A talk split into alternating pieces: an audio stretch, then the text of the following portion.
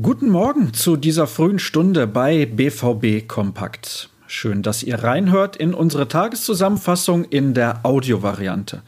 Ich bin Sascha Staat und ihr bekommt jetzt alle wichtigen Informationen rund um Borussia Dortmund im Überblick geliefert. Zunächst schauen wir auf den gestrigen Tag. Am Nachmittag fand die Pressekonferenz vor der Begegnung im DFB-Pokal gegen Mönchengladbach statt. Sportdirektor Michael Zorg unterstrich die Bedeutung der Partie.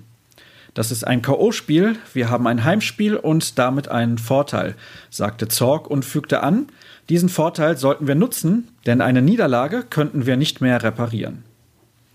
Das Duell mit den Fohlen ist selbstverständlich auch ein Thema in der Gastkolumne von Stefan Effenberg.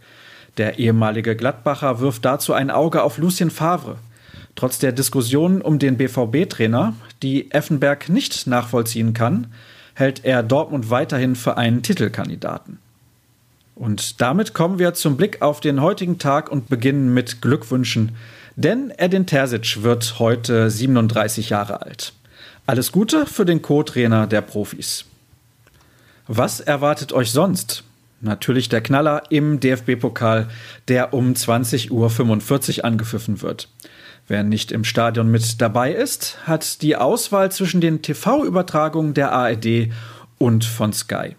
Schiedsrichter ist Benjamin Cortus. Während beim BVB Marcel Schmelzer sicher fehlt, ist ein Einsatz von Roman Bürki und Paco Alcázar zumindest nicht kategorisch ausgeschlossen.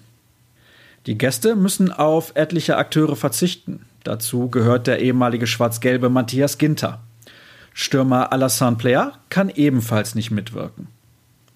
Natürlich bestimmt das Pokalspiel gegen Borussia Mönchengladbach auch die Berichterstattung der Ruhrnachrichten. Dirk Krampe, Florian Gröger und Jürgen Kors werden für euch im Stadion mit dabei sein. Kollege Kors schaut in einem Vorbericht nochmal ausführlich auf die aktuellen Offensivprobleme des BVB und geht der Frage nach, wer denn die Tore schießen soll. Der Live-Ticker startet übrigens um 20.15 Uhr. Neben den zahlreichen Vorberichten gibt es noch ein Quiz zum Borussenduell. Das soll es dann auch schon gewesen sein mit unserer Ausgabe für den 30. Oktober. Ihr wollt vielleicht andere Informationen oder euch gefällt das Format richtig gut? Dann lasst uns eure Meinung gerne per Mail an bvbkompakt.ruhrnachrichten.de zukommen. Alle anderen schwarz-gelben Neuigkeiten liefern wir euch wie gehabt unter ruhrnachrichten.de oder bei Twitter unter rnbvb.